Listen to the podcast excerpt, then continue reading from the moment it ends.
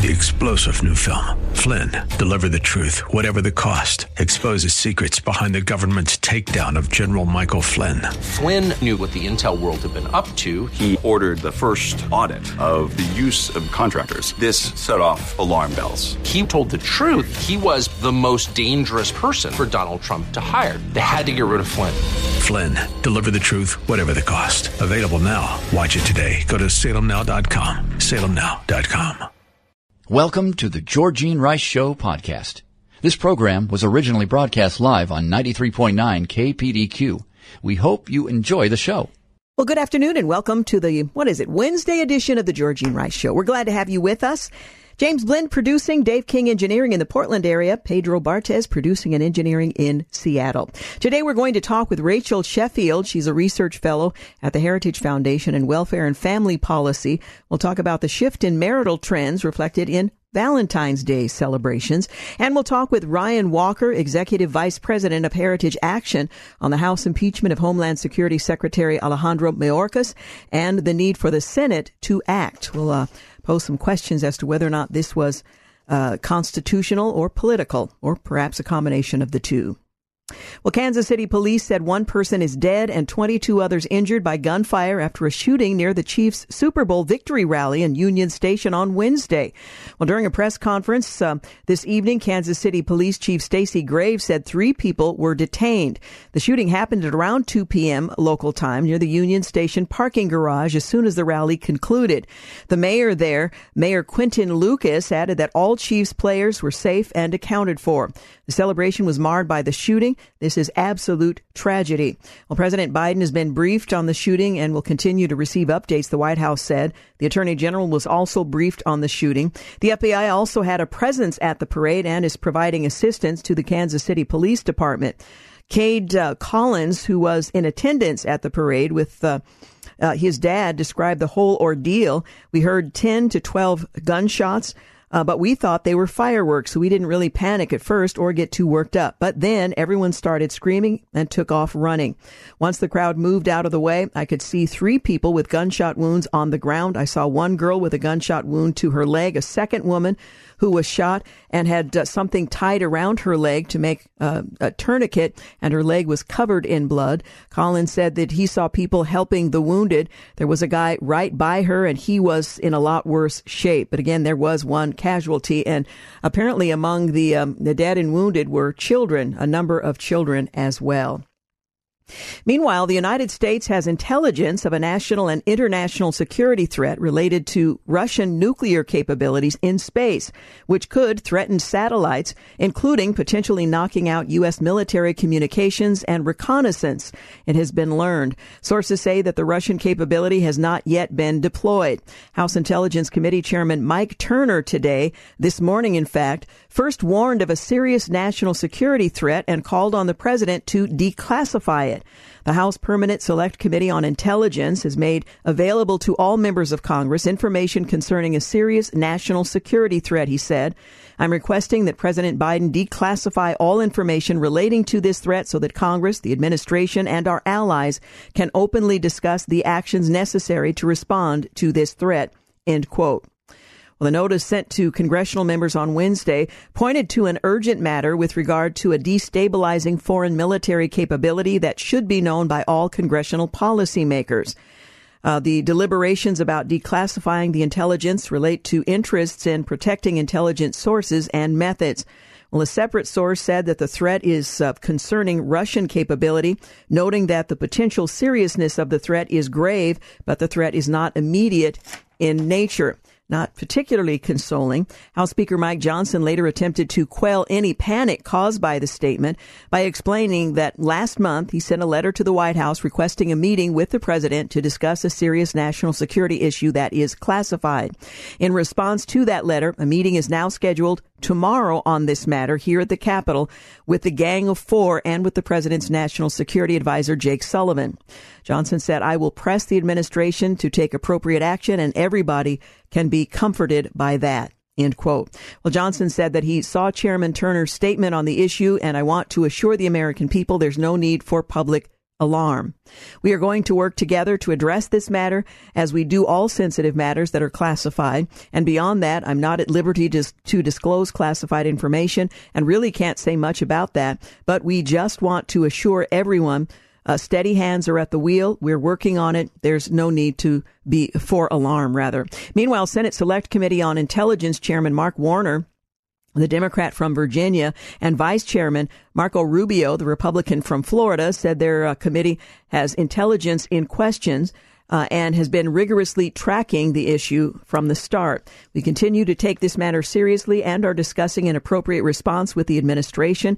In the meantime, we must be cautious about potentially disclosing sources and methods that may be uh, key to preserving a range of options for U.S. actions. End quote. The White House National Security Advisor Jake Sullivan on Wednesday at the White House press briefing said that he was surprised by Turner's statement, given that earlier in the week he reached out to members of Congress to offer himself to come to Capitol Hill to give a personal briefing on the matter. That briefing will take place tomorrow.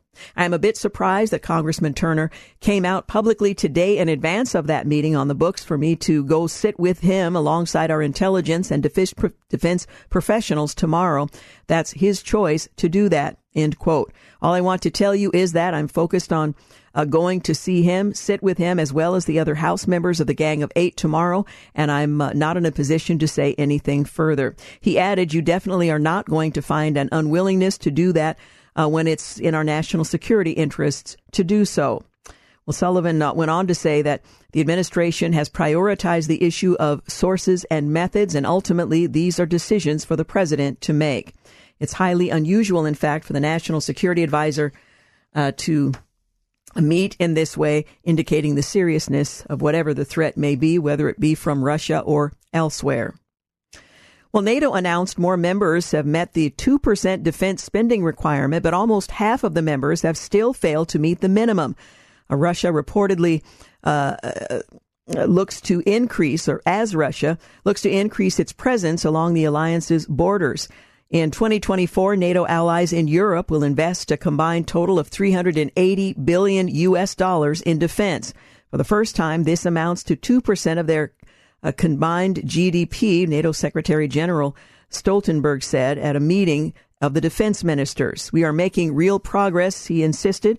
European allies are spending more. However, some allies still have a ways to go because we agreed at the um, uh, Vilnius um, summit that all allies should invest 2%, and that 2% is a minimum. Collective spending will hit 2% in 2024, according to Stoltenberg, rising from 1.56% spent in 2019 and 1.85% in 2023. Poland spends the most with 3.9% of GDP spent on defense, followed by the United States with 3.49% and Greece at 3.01%. Stoltenberg credited Russia's invasion of Ukraine for spurring the rapid increase over the past two years and the insistence on the part of Donald Trump, while president, that they must pay their fair share. And spending could see another bump after Estonia claimed that Moscow is preparing for confrontation with West within the next decade, starting with a buildup along the borders of NATO members. Last week, Denmark warned that an attack could occur within the next three to five years.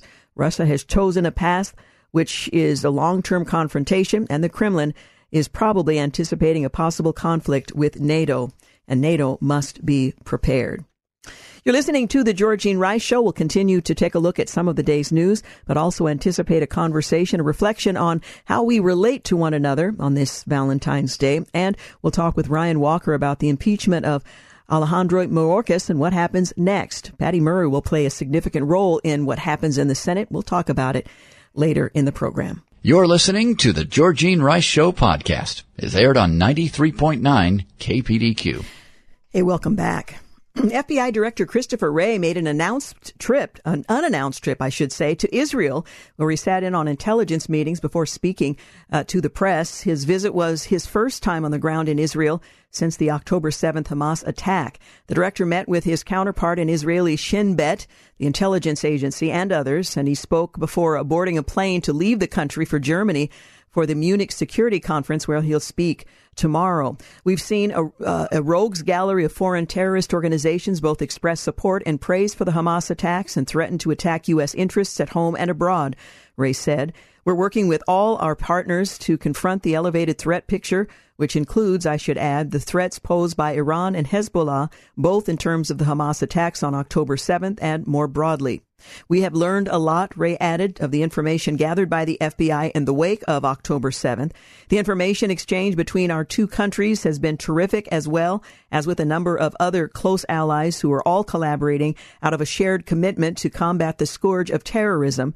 He also spoke about the FBI's role in protecting Americans in Israel and Gaza. By the way, there are still some Americans held hostage by Hamas in Gaza. The FBI, he went on to say, has been working side by side, really around the clock, to aid in investigative and recovery efforts to provide support and services to U.S. victims of the attack and their families, and to identify and disrupt additional threats that we're seeing emanating from the conflict. He said he felt it was important to travel to meet with Israeli law enforcement and intelligence partners on Israeli soil to show our unwavering support and commitment to those uh, partners in the wake of the horrific events of that day, the second Holocaust, if you will, of Israel. Some of our FBI folks here in Israel have literally not taken a day off since October 7th, and I'm proud of the incredible support the team has provided uh, to our partners during this dark time. The FBI's partnership with our Israeli counterparts is long-standing, close, and robust, he said. Whenever we meet and talk, which we do all the time. These are deeply substantive conversations across a whole range of common threats between countries with shared values and shared commitment to the rule of law. And he went on from there. Well, for many Christians worldwide, the week leading up to Easter is a time of fasting, solemn contemplation, and abstaining from certain luxuries and foods. Well, today marks the beginning of Lent, a season of the liturgical calendar representing a 40 day period plus Sundays that are not counted. Well, there are many traditions and customs associated with Lent, some like Ash Wednesday today. Um, requires ash, an ashen cross on the forehead. Catholics abstaining from eating meat on Fridays are fairly well known, but there are other things I thought I'd just mention. I saw a um, press conference earlier in the day, and the person speaking had a rather large circle, it appeared, on his forehead. It looked like a gunshot wound on closer inspection, I could see it was supposed to be a cross, but it was difficult to tell. It wasn't uh, put there very carefully. So it took me a minute to remember, oh, it's Ash Wednesday. Well, Ash Wednesday worship involves church services. Ashes are placed on the, in the shape of a cross on worshipers' foreheads. The practice is meant to symbolize mortality and penance.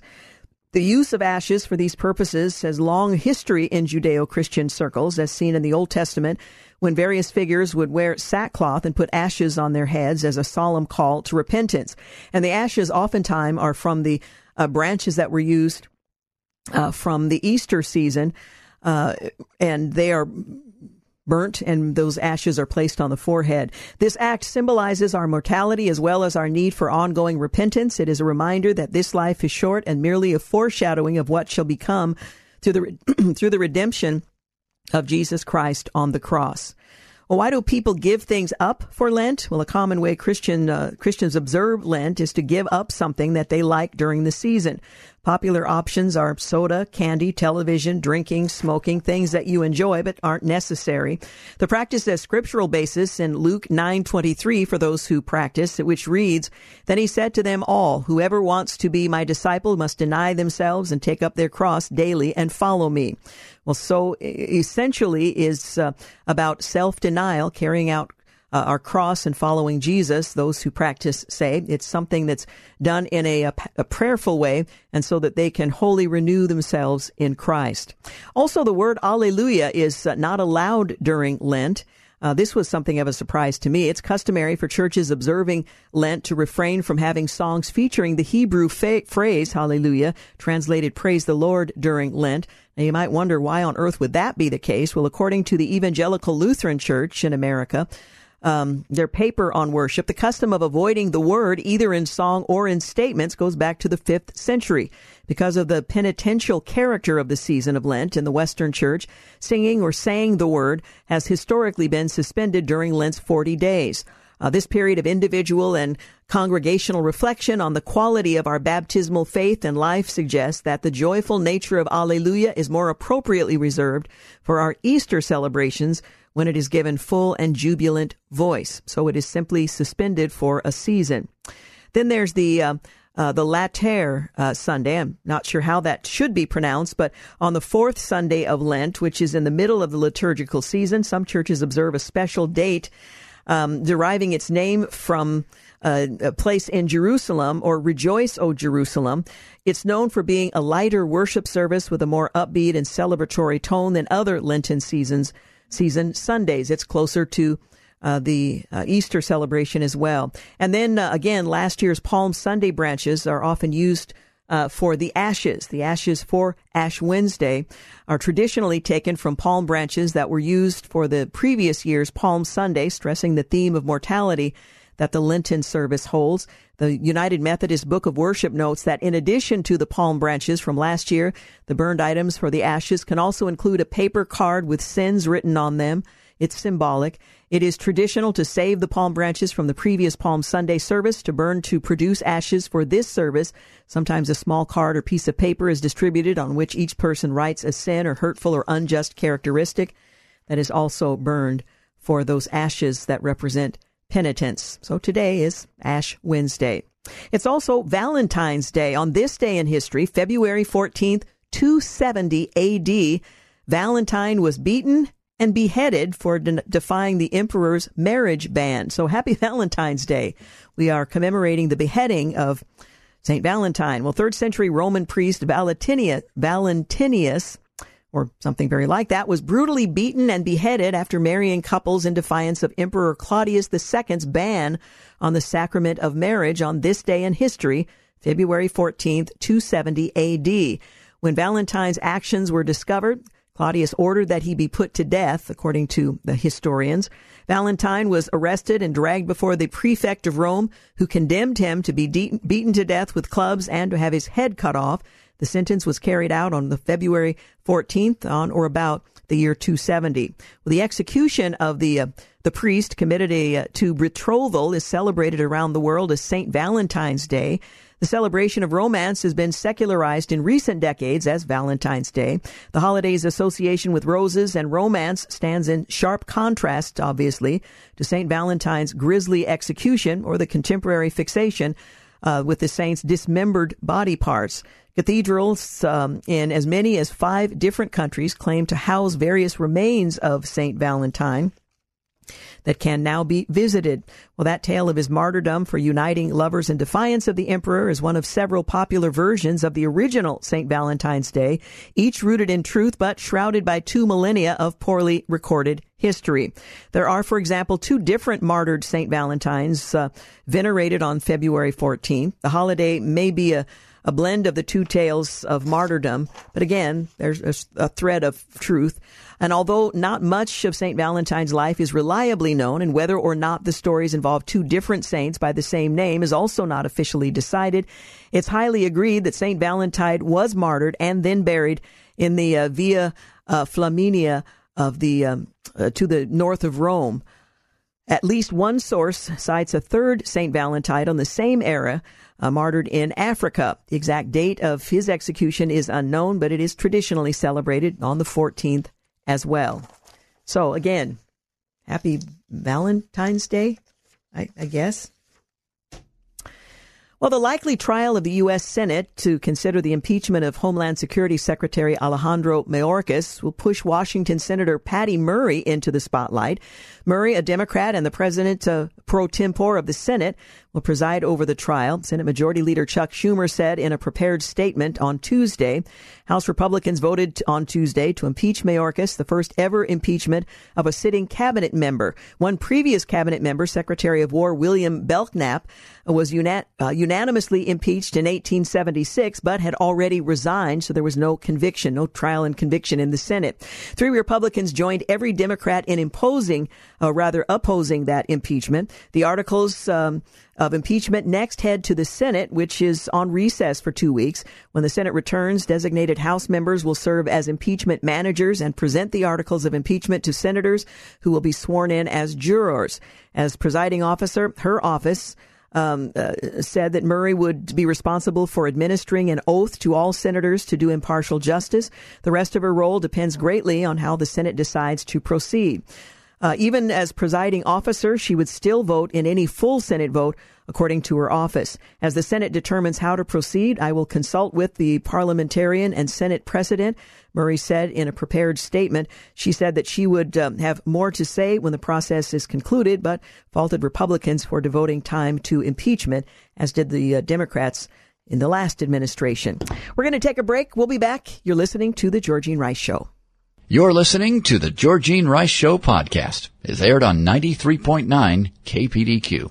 Coming up later in the program, a conversation with Rachel Sheffield. She'll take a look at relationships in the 21st century on this Valentine's Day. And we'll talk with Ryan Walker, Executive Vice President of Heritage Action, on the House impeachment of Homeland Security Secretary Alejandro Mayorkas and the need for the Senate to act. What are the options? What's likely to happen? That's coming up in the second hour.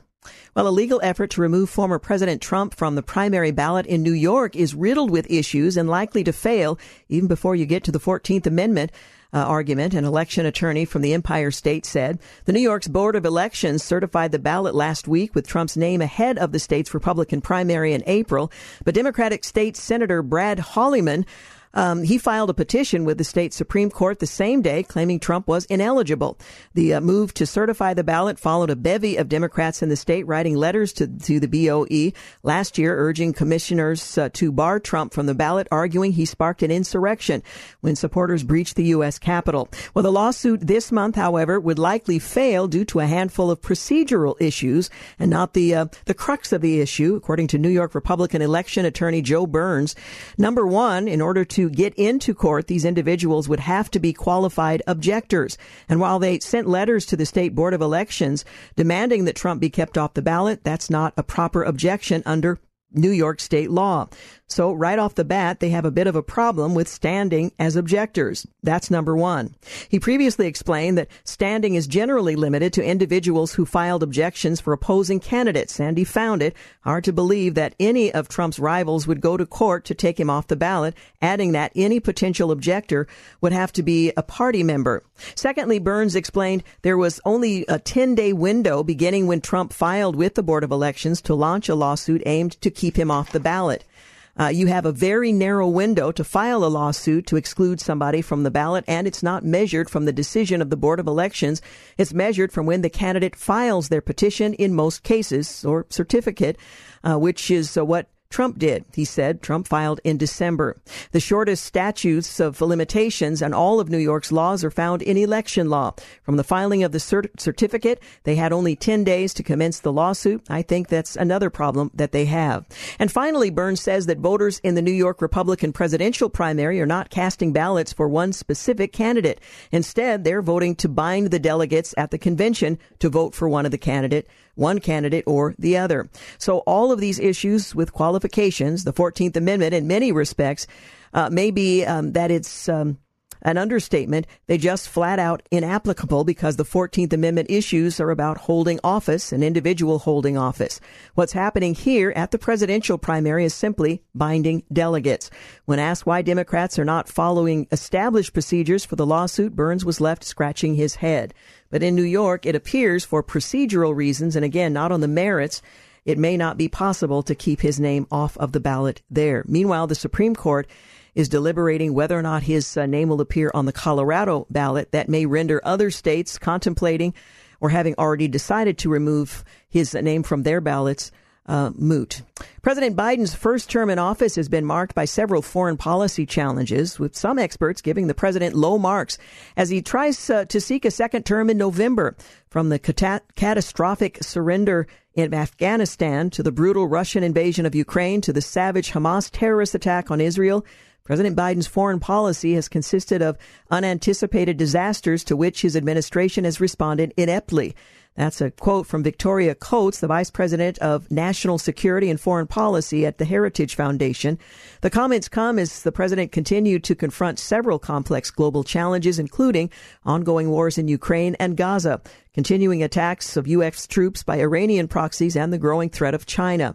Given the volume of challenges faced by the president in his first term, some experts have allotted his handling of foreign policy challenges, especially when compared uh, to his most likely challenger in the, this year's election, former President Trump.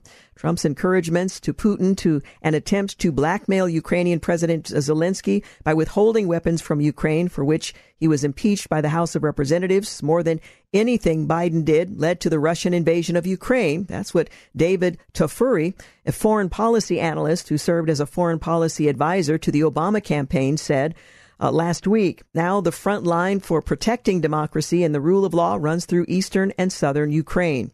Well, that front line was solidified by solid anticipation of the looming threat by Biden, Tafuri um, argued, noting that the president began readying Ukraine for a potential invasion months in advance. Uh, this gave Ukraine and its allies times to time to prepare for the invasion, which proved crucial in Ukraine's early success in defeating Kiev, uh, rather defending Kiev, as well as uh, most of the, the territory that Russia thought it would be able to occupy. But not everyone is sold on Biden's handling of the war in Ukraine, especially as the war drags on and the Ukrainian resistance shows potential signs of faltering. Biden never authorized a sufficient amount of weaponry to Ukraine to win, opting for virtue signaling instead, or in his words, simply doing something. Rebecca Koffler, a, strat- a, strategic military intelligence analyst, former senior official of the Defense Intelligence Agency, and author of Putin's Playbook, uh, said, according to Koffler, the administration has lacked a clear strategy to combat Russian aggression from the start, instead opting to throw billions of dollars of weaponry to Ukraine and uh, talk smack about Putin. Weaponry and technology don't win wars. We learned it in Afghanistan and many other places. Putin is not afraid of words. He fears actions, Koffler said.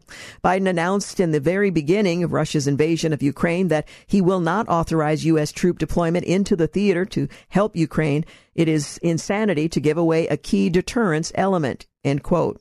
Well, reach for comment a White House National Security Council spokesperson pushed back against the idea that U.S. weapons aid uh, has been insufficient to keep Ukraine, um, to help Ukraine, pointing to American aid as being instrumental to Ukraine's success in the Battle of Kiev, where Ukrainian forces beat back Russia's initial invasion. The um, spokesperson also pointed to successes in the battle for other places and retaking of more than 50% of seized Russian territory by Ukrainian forces Assuming Congress passes the president's national security supplemental request in 2024, we will enable Ukraine, he argued, to both continue to conduct offensive operations to retake its sovereign territory and to strengthen its defenses against Russian attacks. Well, Koffler also questioned the idea that Trump withheld weapons from Ukraine, noting that Trump was actually the first one who authorized lethal military assistance there. As part of his 2020 budget request to Congress, the former president did request $250 million in lethal aid for Ukraine that included Javelin anti tank weapons, according to a 2019 report from Defense News, a weapon that would eventually become critical in the early days of the fighting against better equipped Russian forces.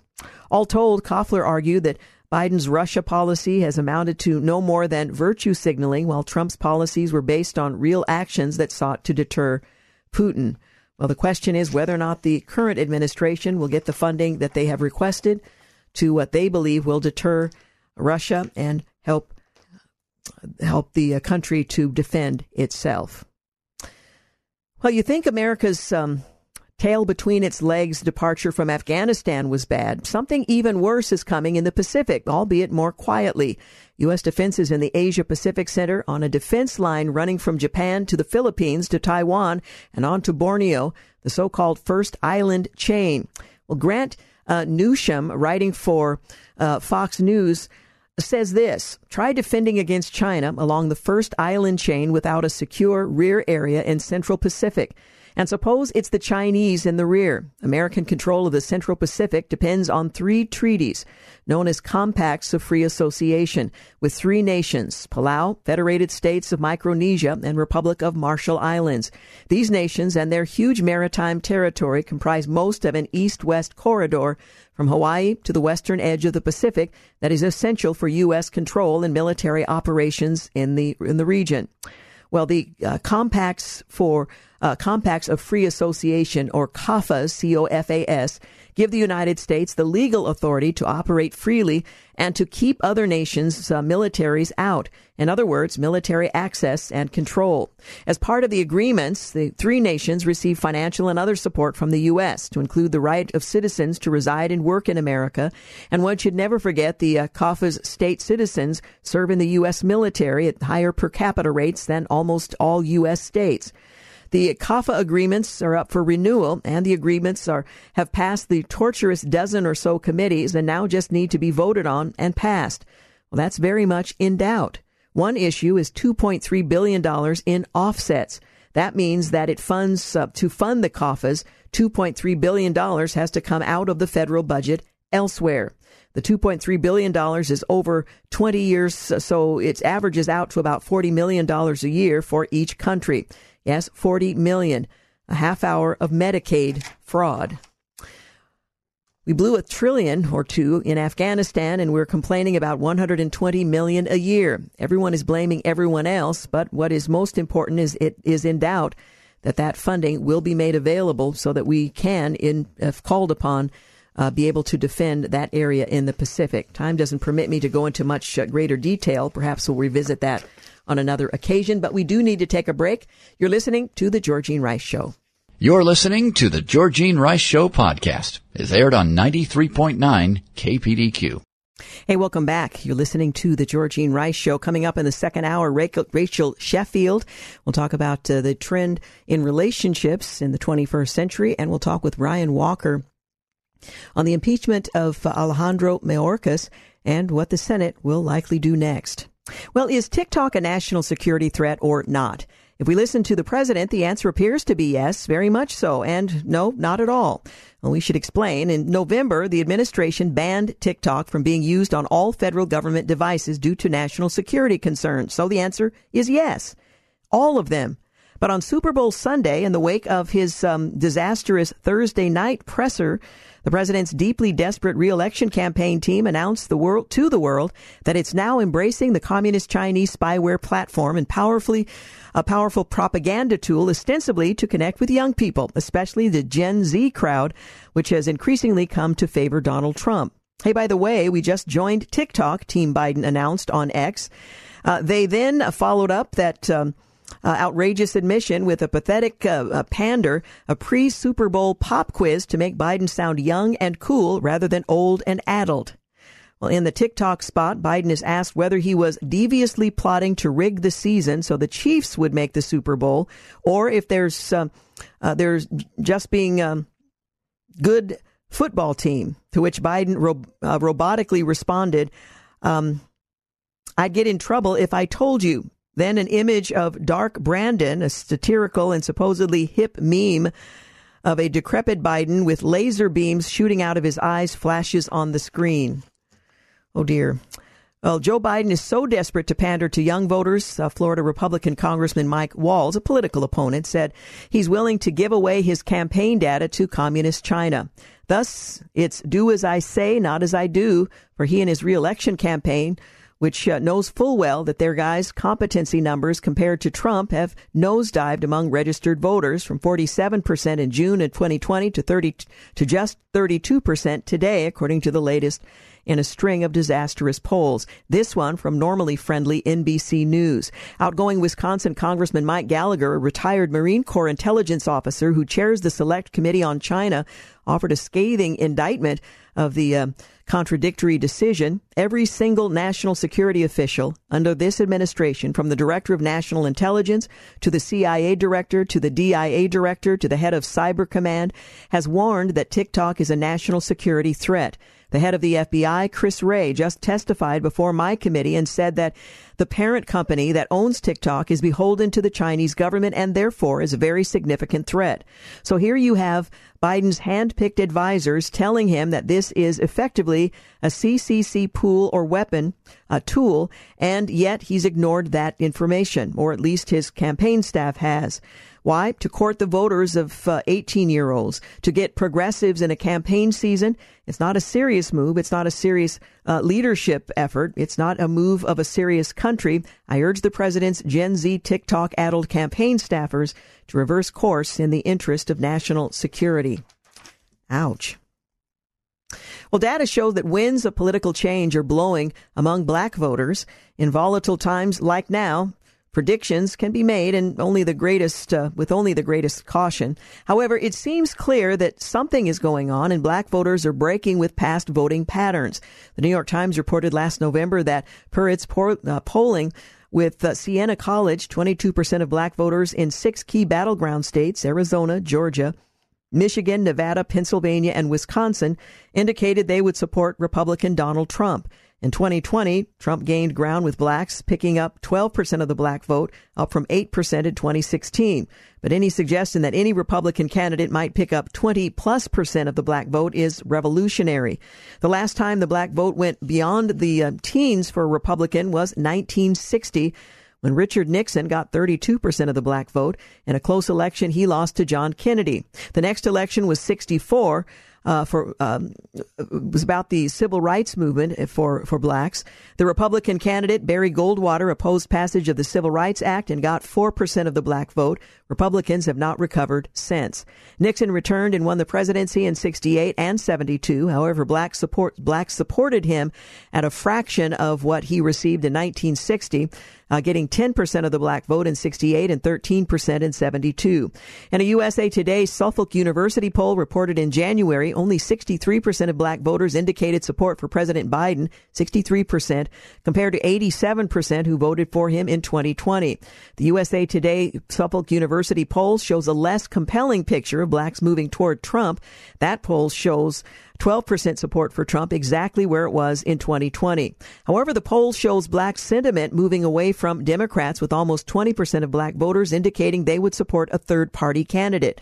Now we have new data from Gallup reporting that the Democratic Party's uh, wide lead over Republicans and black Americans' party preferences has shrunk by nearly 20 points over the past three years. Among black Americans surveyed, 66% said that they would identify as Democrat, lean Democrat, and 19% Republican, lean Republican for a differential of 47 per, uh, points. A little over three years ago in 2020, in the same survey, 77% of black Americans identified as Democrat, lean Democrat compared to 11% identifying as Republican lean Republican for a difference, a differential of 66 points. In just three years, the differential between black support for Democrats and for Republicans has shrunk 19 points. Overall, the 47 point differential in this latest survey is the smallest since Gallup first started doing the survey in 99 when the differential was 72 points. Well, with recent elections decided by tiny margins in battleground states, a fundamental change in voting behavior by one key demographic can be a game changer. The implications over the long haul are profound given the demographic changes taking place with the percentage of white vote, which accounts for the majority of Republican votes, shrinking in each election. In 2020, whites accounted for 67% of the vote. This compared to 1980 when whites uh, were 88%. Per the Census Bureau, the percentage of the U.S. population that is white will be down by, rather down to 45% by 2060. So any movement of blacks and Hispanics away from Democrats means a lot. Why is this apparent movement of blacks from Democrats happening? Well, one hypothesis um, that was proposed from the New York Times Siena College poll. That poll shows that relative to whites, blacks care more about economic issues than social issues. 65% of blacks say economic issues are most important compared to 53% of whites. 21% of blacks say social issues are most important compared to 33% of whites. Perhaps we are entering new times when fewer blacks uh, look to government for social justice and more want economic growth and opportunity. And that means Republican. So it's a rather interesting uh, potential shift. We'll see what the actual ballots say when the uh, election actually arrives. In other news, um, former Democrat Representative Tom Suozzi won a closely watched special election for a vacant House seat once held by former Republican Representative George Santos, who was expelled from the chamber in December. The Associated Press projected he would defeat the Republican uh, county lawmaker Mazi Pilip to win back his old job with a call coming Tuesday night just over an hour after polls had closed. With the GOP hanging on to a razor thin majority in the House, National Republicans and Democrats poured big bucks into the race in suburban New York City, where immigration and border security, crime, and abortion were the top issues, and where the election was seen as a bellwether ahead of the all but certain November White House rematch between President Biden and former President Trump. There's so much more that could be said, but time doesn't permit. President Biden explicitly told reporters on Tuesday he was not taking questions during remarks he made at the White House following last week's explosive press conference. I'm not going to be taking any questions, but I'll be taking questions tomorrow or the next day. That would be today or tomorrow.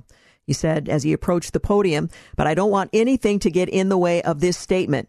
He uh, stuck to the script for roughly eight minutes, speaking about the Senate passing the $95 billion foreign aid package for Ukraine, Israel, and Taiwan, and urging House Republicans to pass the bill. He railed against those opposing the bill, saying they're playing into Putin's hands. He also attacked former President Trump for his recent comments about not protecting NATO allies who don't uh, uh, support the uh, alliance financially. Biden typically ends his speeches with, May God protect our troops. This time he said, God bless you all. May God protect our speaker. Now, was he referring to Johnson? It's not known. And I promise I'll be back and answer questions later. Thank you, he went on to say. Well, Biden added uh, before walking away, the president's refusal to take questions comes just days after he lashed out at several reporters following the release of special counsel Hur's report that fueled more questions about his mental acuity. At the last minute prime-time White House press conference Thursday evening, he took questions from reporters with many exchanges turning combative.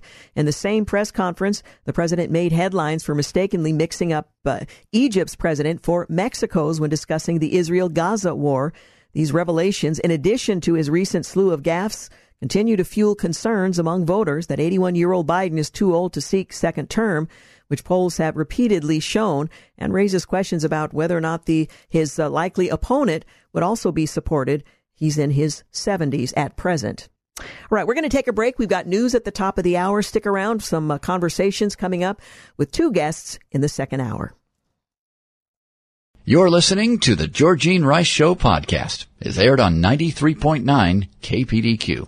Hey, good afternoon and welcome back. You're listening to the second hour of the Georgene Rice Show. Well, unless you've just emerged from a cave, you probably know that today is Valentine's Day. And according to my next guest, fewer Americans are planning to celebrate Valentine's Day in 2024 than in years past. But spending on Valentine's Day gifts for everyone from a significant other to one's cat has increased. So Russell Stover and Hallmark they don't have anything to worry about. But declining celebration of the day may portend other things. Well, Rachel Sheffield, she joins us to talk about it. She's a research fellow, welfare and family policy at the Center for Health and Welfare Policy at the uh, Heritage Foundation to talk about the shift in marital trends uh, reflected in Valentine's Day celebrations. Hey, thanks so much for joining us. Yeah, thanks for having me on the show today. And happy Valentine's Day. Thanks, you too. well, Valentine's Day celebration really is an option. It does perhaps give us a glimpse into where we stand as a culture with regard to how we are relating to one another in marriage or, for that matter, in serious relationships. Uh, this is also National Marriage Week, uh, dedicated to promoting the benefits of marriage. So maybe we'll start there. What are the benefits of marriage that so many these days are missing out on?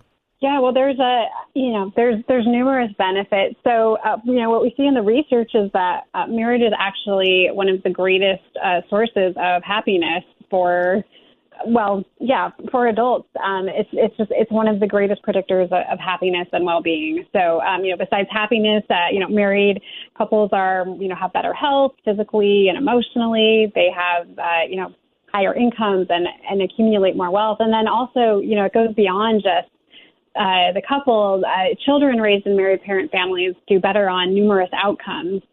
So, uh, so yeah, there are there are numerous benefits of marriage. It really is, uh, the foundation of a healthy society. And unfortunately, in too many communities, marriage has broken down. We've seen, uh, you know, a decline in marriage and and an increase in family breakdown um, over the last several decades.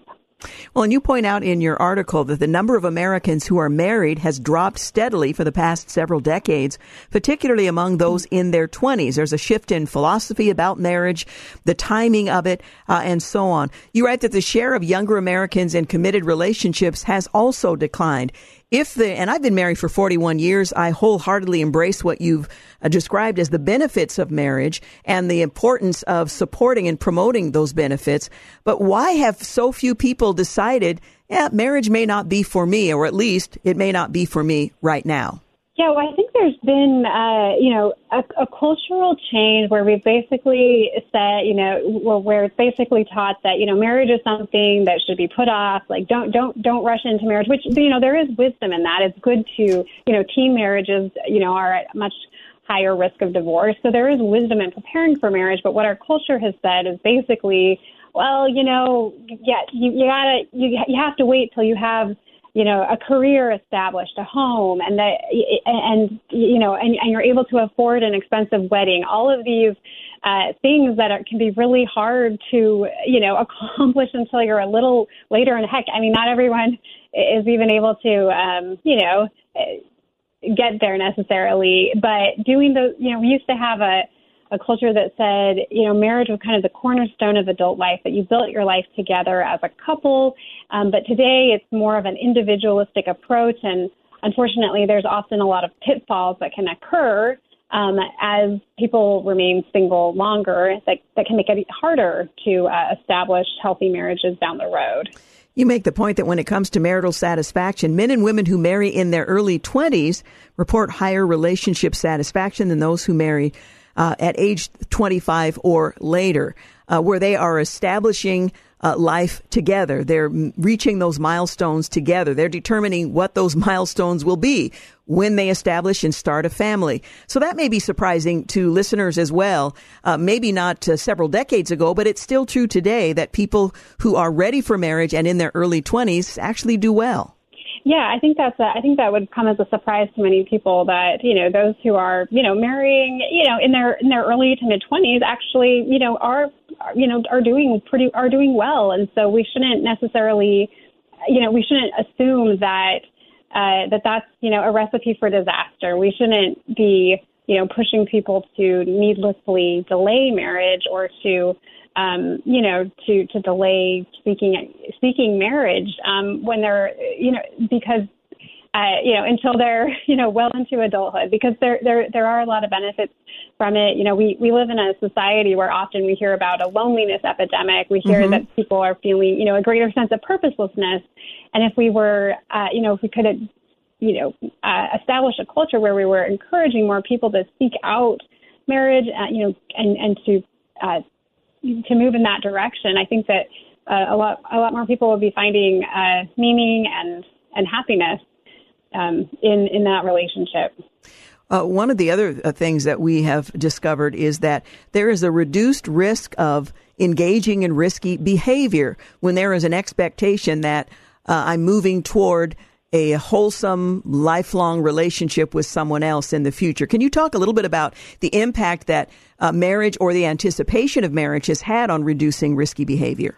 Yeah, there's uh, some interesting research uh, done where you know they looked at college students and they found that those who kind of had a a, closer marital horizon, those who said that they expected to marry in their early 20s, um, they engaged in fewer risk behaviors such as you know substance use, or permissive sexual behavior uh, compared to their you know peers who saw marriage as some as, as something that would happen later on in their life. So those those who were looking at you know towards marriage more you know a, in a more uh, immediate uh, in their more immediate future acted in a way that was you know less less risky and uh, yeah um, just healthier behaviors. So that that's a pretty interesting finding, um, and also just uh, yeah, you know, as people remain single longer, they're more likely to have more sexual partners, and that is um, associated with you know poorer relationship and poorer marital stability down the road. So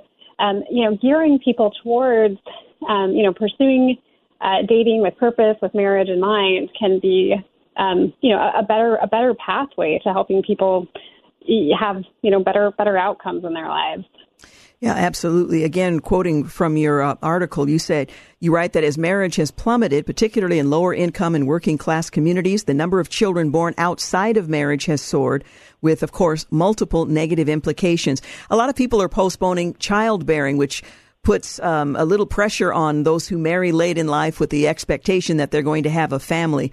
Uh, that that is a, a, stress that that many face as well. That event horizon narrows when you uh, postpone marriage.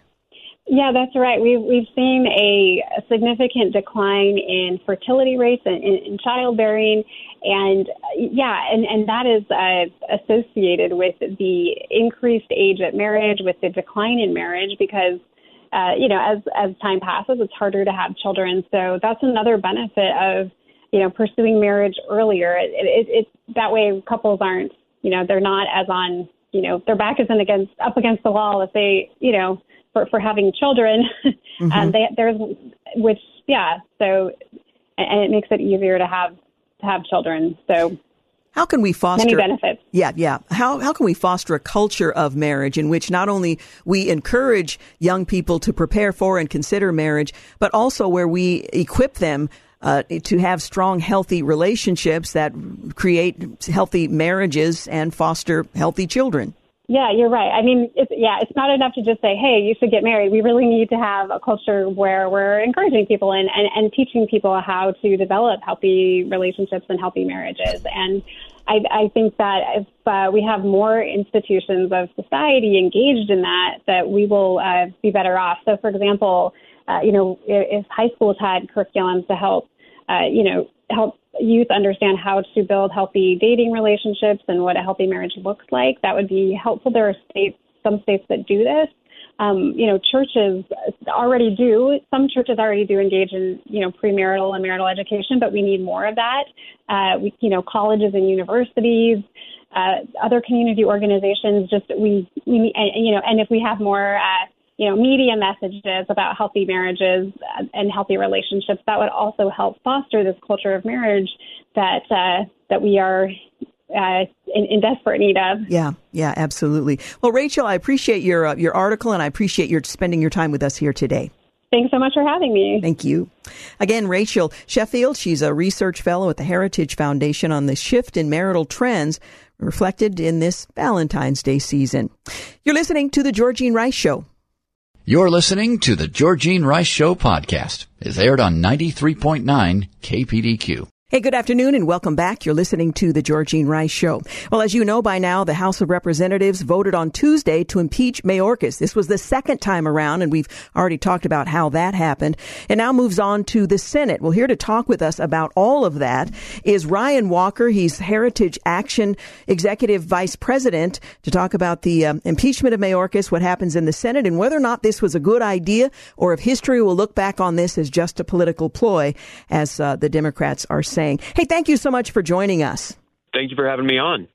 Uh, it's been an interesting thing to watch the House uh, failing to um, impeach Mayorkas once, then coming back this uh, Tuesday and actually impeaching him. We've talked here on the program about how that happened and why the second time was necessary, who was absent, and all of that. But let me just ask you, uh, first of all, your impression of this impeachment. Was it warranted? And uh, are the critics wrong in suggesting that this was just a political ploy? Were there grounds? I think there absolutely were. We at the Heritage Foundation and Heritage Action firmly believe that, and we've written as much. There are certainly legal arguments to be made that Mayorkas has ignored the law, willfully refused to implement the law, and is ignoring his oath of office uh, and threatening the safety and security of the American people. After all, he's let in 10 million immigrants into the United States since President Biden came into power. So we firmly support House Republicans going down this pathway and believe the Senate should take this up uh, in quick quick order. Now, among the Republicans who voted against the impeachment of Mayorkas, they acknowledge all of the offenses that were brought against him, but believed that this did not rise to the level of impeachment. Your thoughts on on whether or not that's a legitimate uh, objection to this action, even though holding him accountable they thought was a, uh, the right thing to do, perhaps by other means.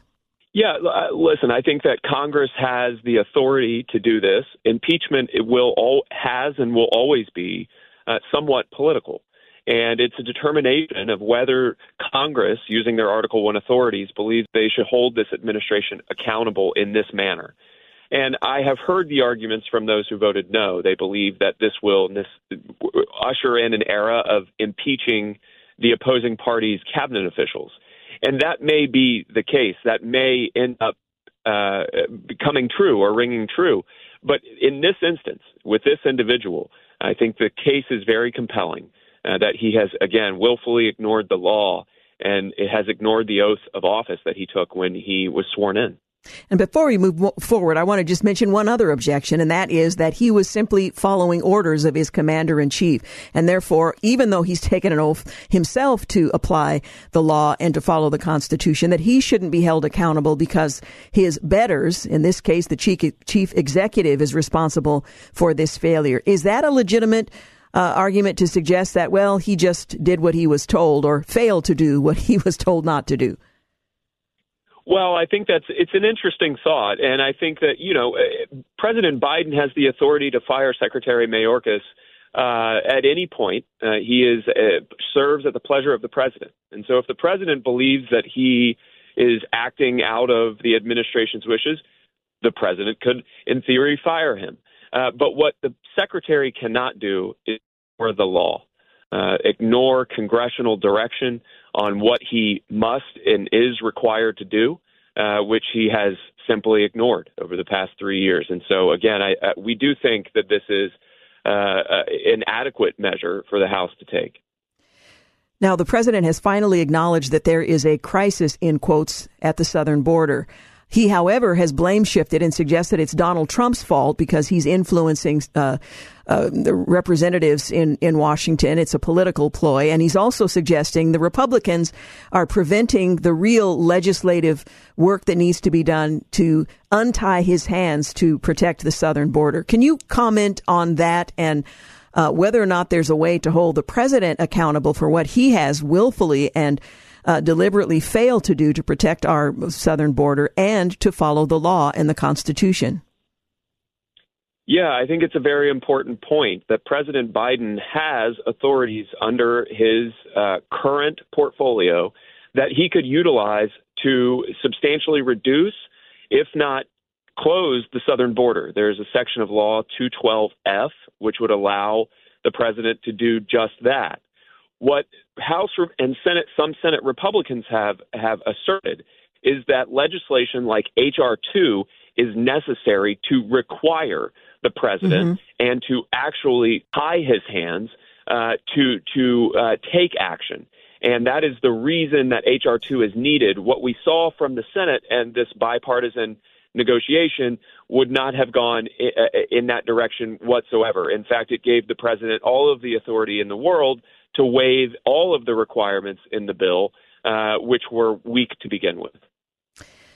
One can only hope that legislatively, when they come together, the House and the Senate, and try to work out the differences, that they can come up with something. It's not very likely, it seems to me, but uh, let's talk about what happens now in the Senate. This Impeachment now goes to the Senate. We understand that Patty Murray, the Democrat from the state of Washington, will be the president pro tempore of the Senate and will preside over the trial. It'll be a couple of weeks because they're going to be on uh, recess. What are your thoughts about what's likely to happen in the Senate? I know that Heritage is encouraging them to do the right thing, which I would agree would be to impeach um, the uh, the secretary. But what uh, do you think um, is likely to happen under this uh, leadership and moving forward where you don't have a majority of uh, Republicans in the Senate? Yeah, it, it, this is a great uh, segue to talk about the Senate's need to take this up and for the American people to hear the evidence that Republicans have uh, and the case to be made against Secretary Mayorkas in the setting in the Senate. This should not be something that the Senate brings up and what's called tables the resolution or simply dismisses uh, the impeachment proceedings. This should be a public trial. It should be uh, there should be cross examination and opportunities for the American people to hear the case uh, for impeachment. So we're encouraging Republican senators to not go along with Majority Leader Schumer's uh, insistence on on trying to simply dismiss these claims. Uh, and are you optimistic? You know, I, I think it remains to be seen. Uh, we are activating and, and working with our grassroots uh, uh, activists in the states to to raise this point with their their lawmakers and to urge senators, uh, on, especially on the Republican side, to not give in to Chuck Schumer's demands here and instead force the conversation so that the American people again can be informed.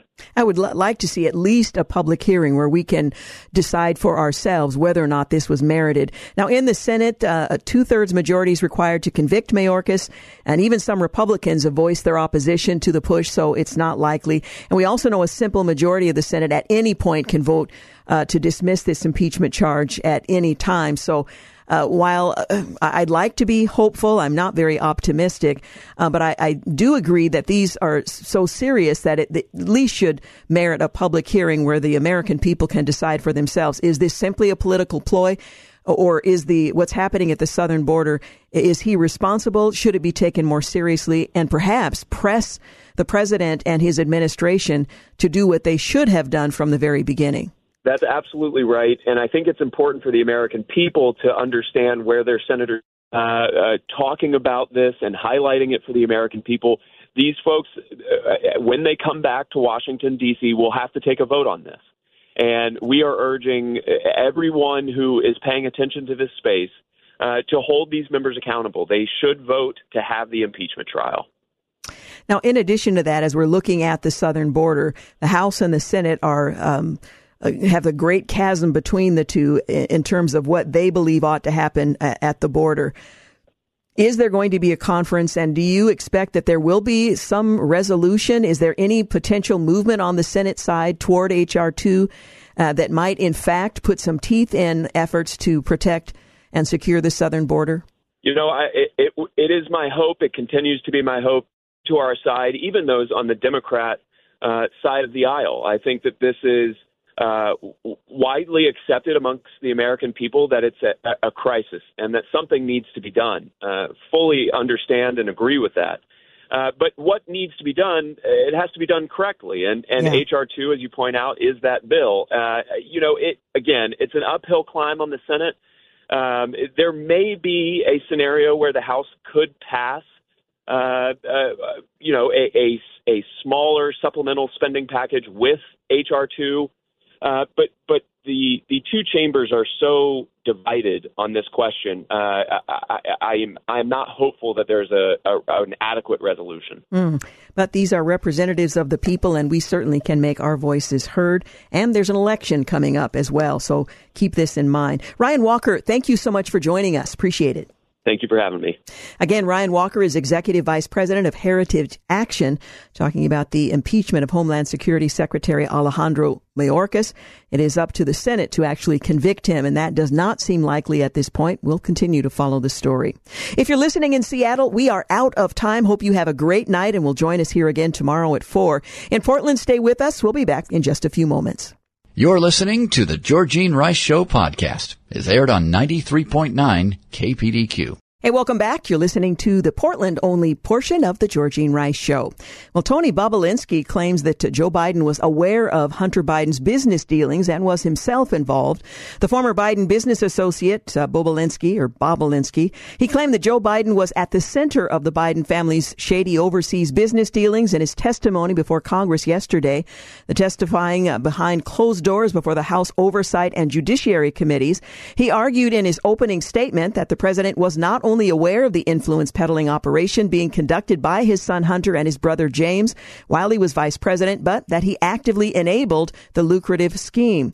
Benny Johnson weighing in, saying opening statements of Hunter Biden's former business associate says Joe Biden enabled his son to sell access to the United States' most dangerous adversaries, including China, Russia, and more. Well, House conservatives are pushing against a reauthorization of the Foreign Intelligence Surveillance Act, or FISA, unless significant reforms are made to rein in the capabilities of the federal government to collect data from U.S. citizens inadvertently. Well, the House is set to consider a bill that would reauthorize Section 702 of FISA a surveillance law that allows the government to collect communications from foreigners who are abro- abroad rather as a way to investigate possible threats to national security. Well, the federal statute has come under scrutiny because of its ability to sweep in communications from Americans who are in contact with foreigners, prompting some lawmakers to push for a complete overhaul. Representative Andy Biggs the FBI, DEA, DHS, Secret Service, Department of Defense, and the IRS have all reportedly bought access to Fourth Amendment protected data. They are weaponizing a spying authority on the American people, he says. Meanwhile, Representative Barry Moore says in 2021 alone, the FBI used FISA, the Foreign Intelligence Surveillance Act, nearly 300,000 times to spy on American citizens, including President Trump, without a warrant. We must reform FISA and require the FBI to get a warrant to protect Americans.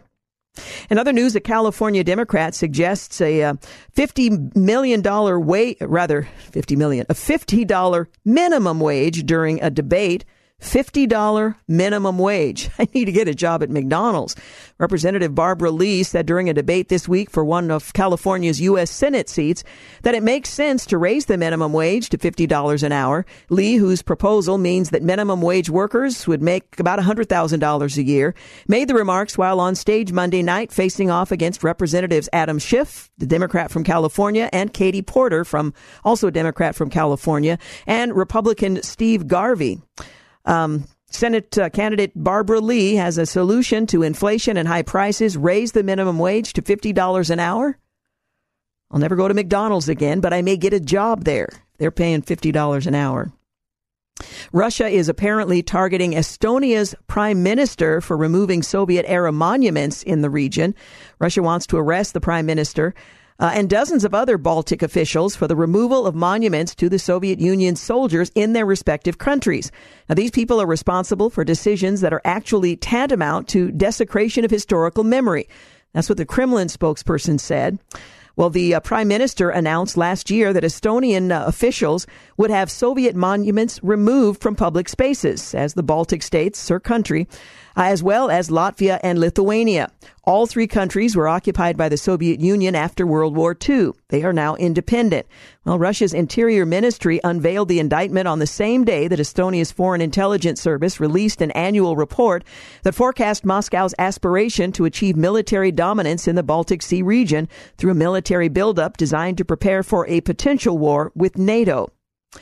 Kallas dismissed uh, Moscow's familiar scare tactic, that's the prime minister, but some are taking it a bit more seriously. Well, a report indicates higher consumer price index than predicted.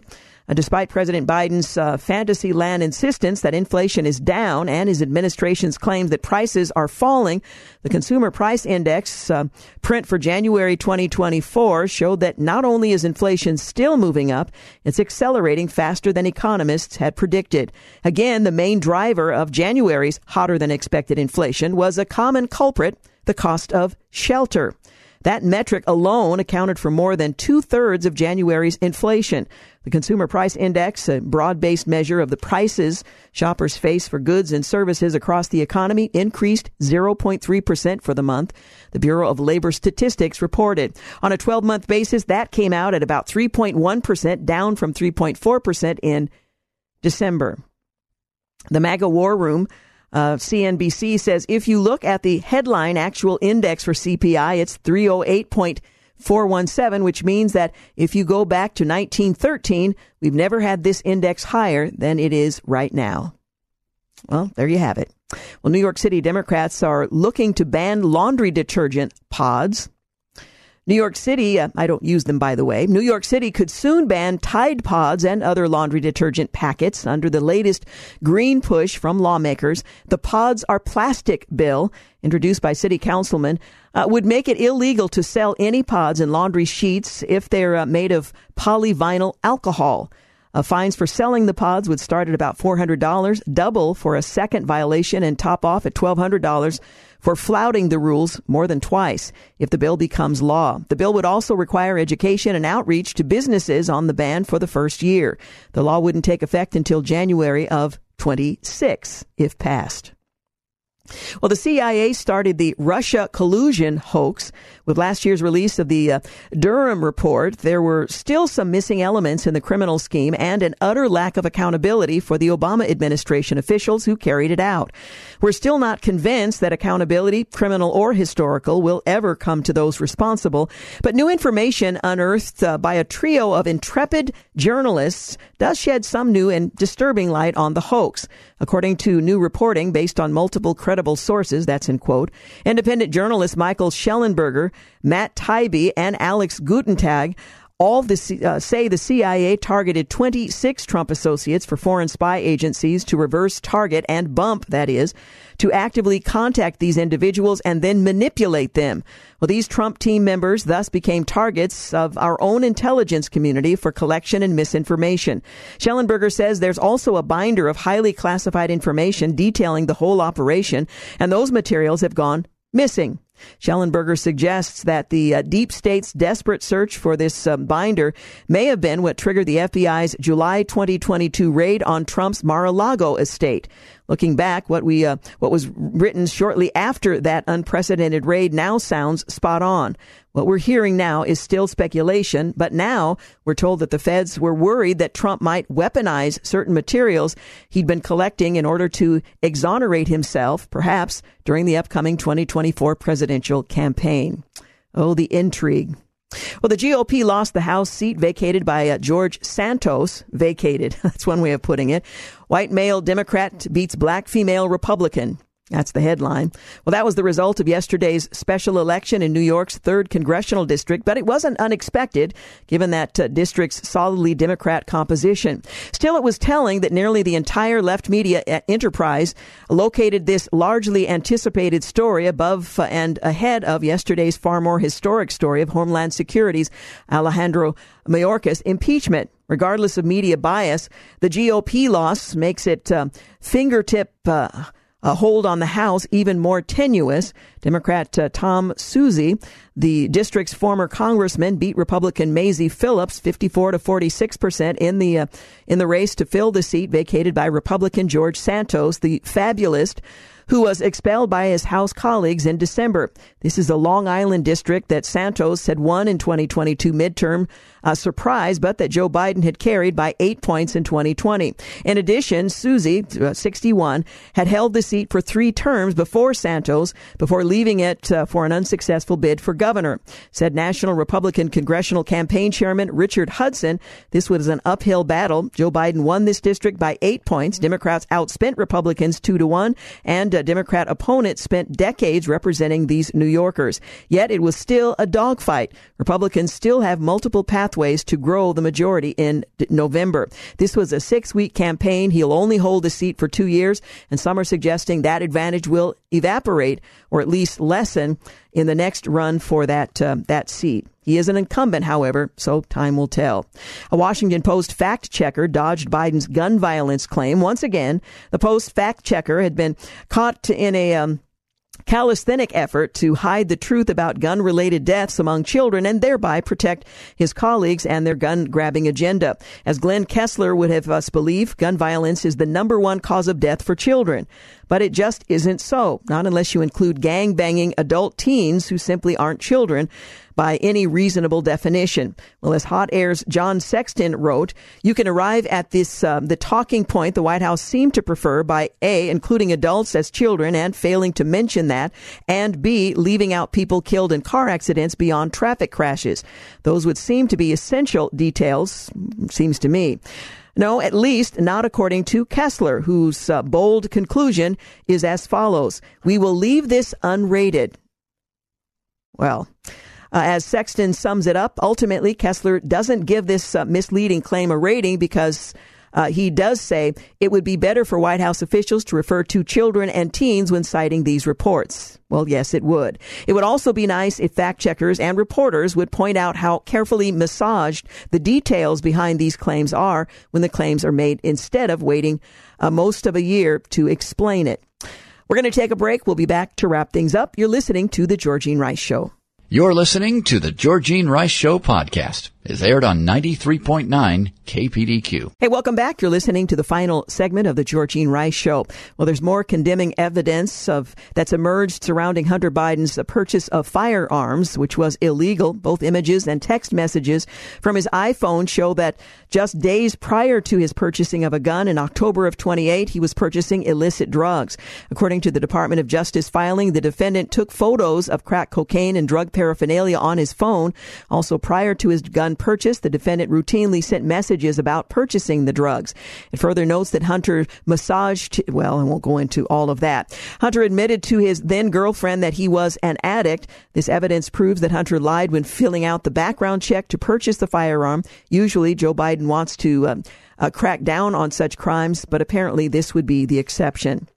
Well, as Israel continues its war against Hamas in Gaza, it continues to uncover the sophisticated network of tunnels the terrorist organization developed over the years. Well, one such command tunnel the IDF followed led directly under the United Nations Relief and Works Agency, or UNRWA, headquarters in Gaza.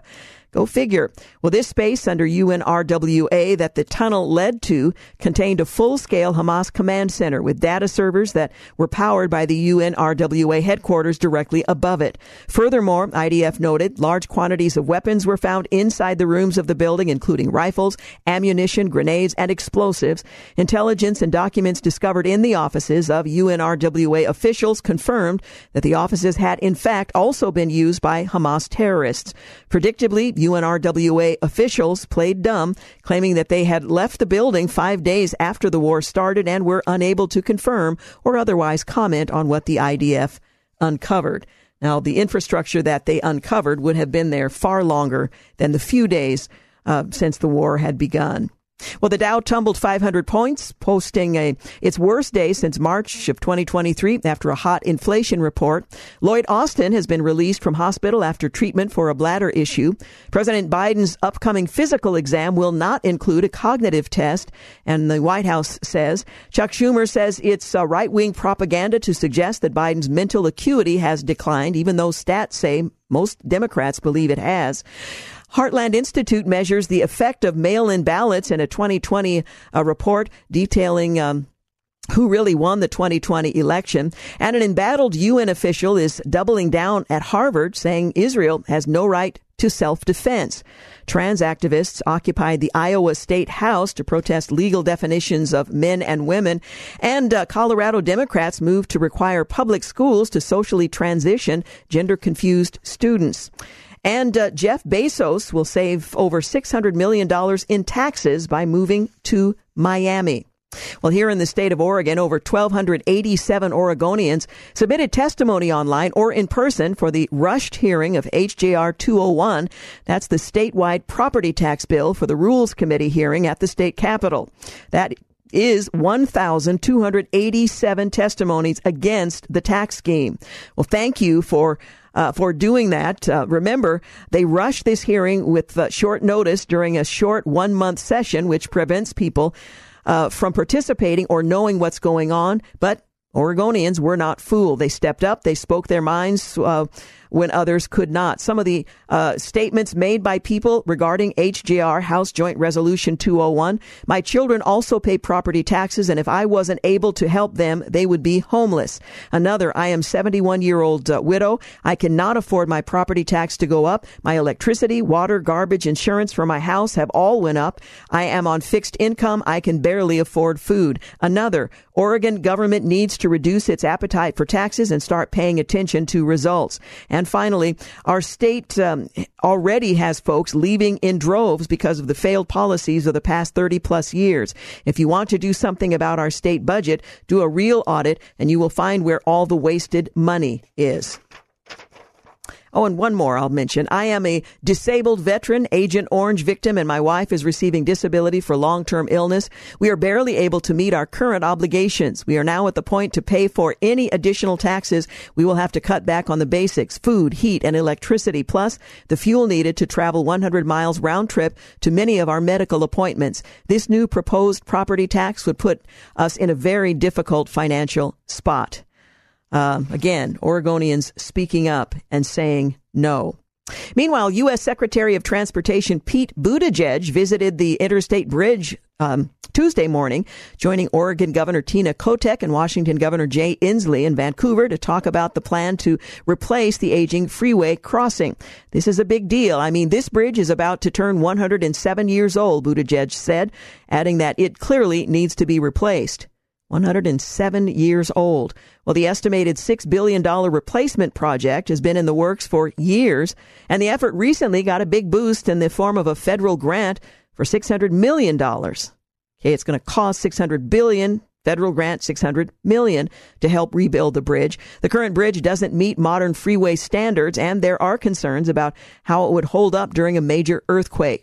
We know there is some seismic risk everywhere in the Northwest, Inslee said, the governor of Washington, so it's imperative to get this job done.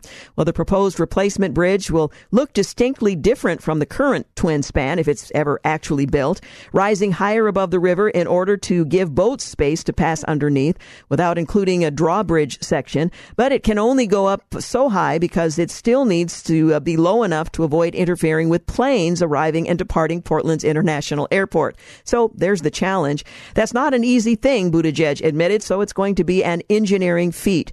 Well, the proposal also includes an extension of TriMet's MAX Yellow Line across the river to Vancouver, as well as a larger bike and pedestrian path that uh, the one on the current bridge, in an effort to make the crossing more environmentally friendly.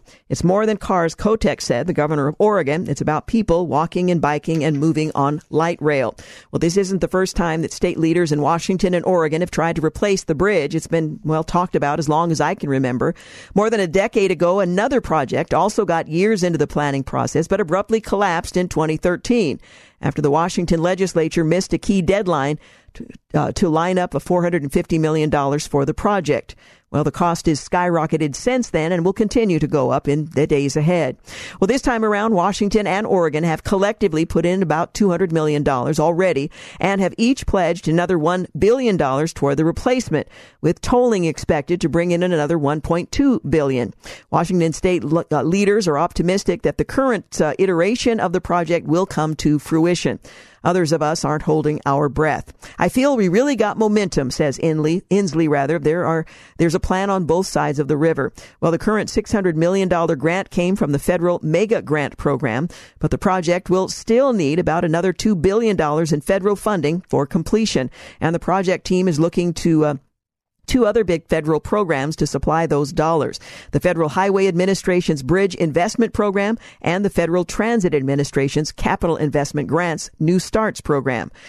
Well, we um, we're ready to go. Kotek said we need everything uh, you can give us. We'll see what they give us and whether or not we're actually ready to go. Well, on this day in history, 1876, inventors Alexander Graham Bell and Elisha Gray, they apply separately for patents related to the telephone. Well, the U.S. Supreme Court eventually ruled that Bell was the rightful inventor. 1920, the League of Women's Voters, Women Voters is founded by Carrie Chapman Catt in Chicago during the convention of the National American Women Suffrage Association. 1929, the St. Valentine's Day Massacre. Seven members and associates of Chicago's North Side Gang are gunned down in a hail of bullets resembling the firing squad. Al Capone is widely believed to have ordered the hit, but is never officially tied to the killings. 1948, on this day in history, NASCAR holds its first race for modified stock cars on a 3.2 mile course in Daytona Beach, Florida. 1954, um, Senator John F. Kennedy, the Democrat from Massachusetts, appears on Meet the Press for the first time. 1962, First Lady Jacqueline Kennedy gives a tour of the White House shown on television with three out of four Americans watching. 1967, Aretha Franklin records her f- cover of Otis Redding's Respect at, at, Atlantic Records in New York City. 1989, Ayatollah Khomeini, the first supreme leader of Iran, issues a death sentence on British writer Salman Rushdie for his authorship of the book Satanic Verses. 2005, a terrorist bomb in West Beirut kills nine, including former Lebanese Prime Minister Rafik Hariri, in an apparent assassination attempt. 2014, a federal judge in Virginia overturned the state's ban on gay marriage. This decision marks the first time that same-sex marriage ban had been overturned in a southern state. 2018, a gunman identified as a former student opened fire with a semi-automatic rifle at Marjory Stoneman Douglas High School near Fort Lauderdale, Florida, killing 17 people in the nation's deadliest school shooting since the attack in Newtown, Connecticut, more than five years earlier. And finally, on this day in history, 2019, William Barr is sworn in for his second stint as U.S. Attorney General.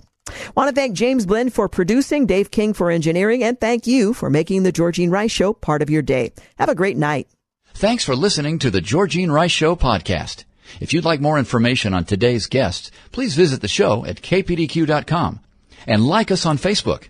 And join us live every weekday at 4 for more critical thinking for critical times on 93.9 KPDQ. Three star general Michael J. Flynn, head of the Pentagon Intelligence Agency, knew all the government's dirty secrets. He was one of the most respected generals in the military. Flynn knew what the intel world had been up to. He understood its funding. He ordered the first audit of the use of contractors. This set off alarm bells. The explosive new documentary, Flynn, Deliver the Truth, Whatever the Cost, uncovers the facts behind this scandal. Flynn told the truth. He was the most dangerous person for Donald Trump to hire. I find out the worst enemy that I'm going to face in my life is right here in America. They took my assessment and they wanted me to change it. And I was like, I'm not changing it. They had to get rid of Flynn. With in depth interviews, archival footage, and never before seen personal records of the man behind the headlines. I just felt like I was drowning. Flynn, deliver the truth, whatever the cost. Available now. Watch it today. Go to salemnow.com. Salemnow.com.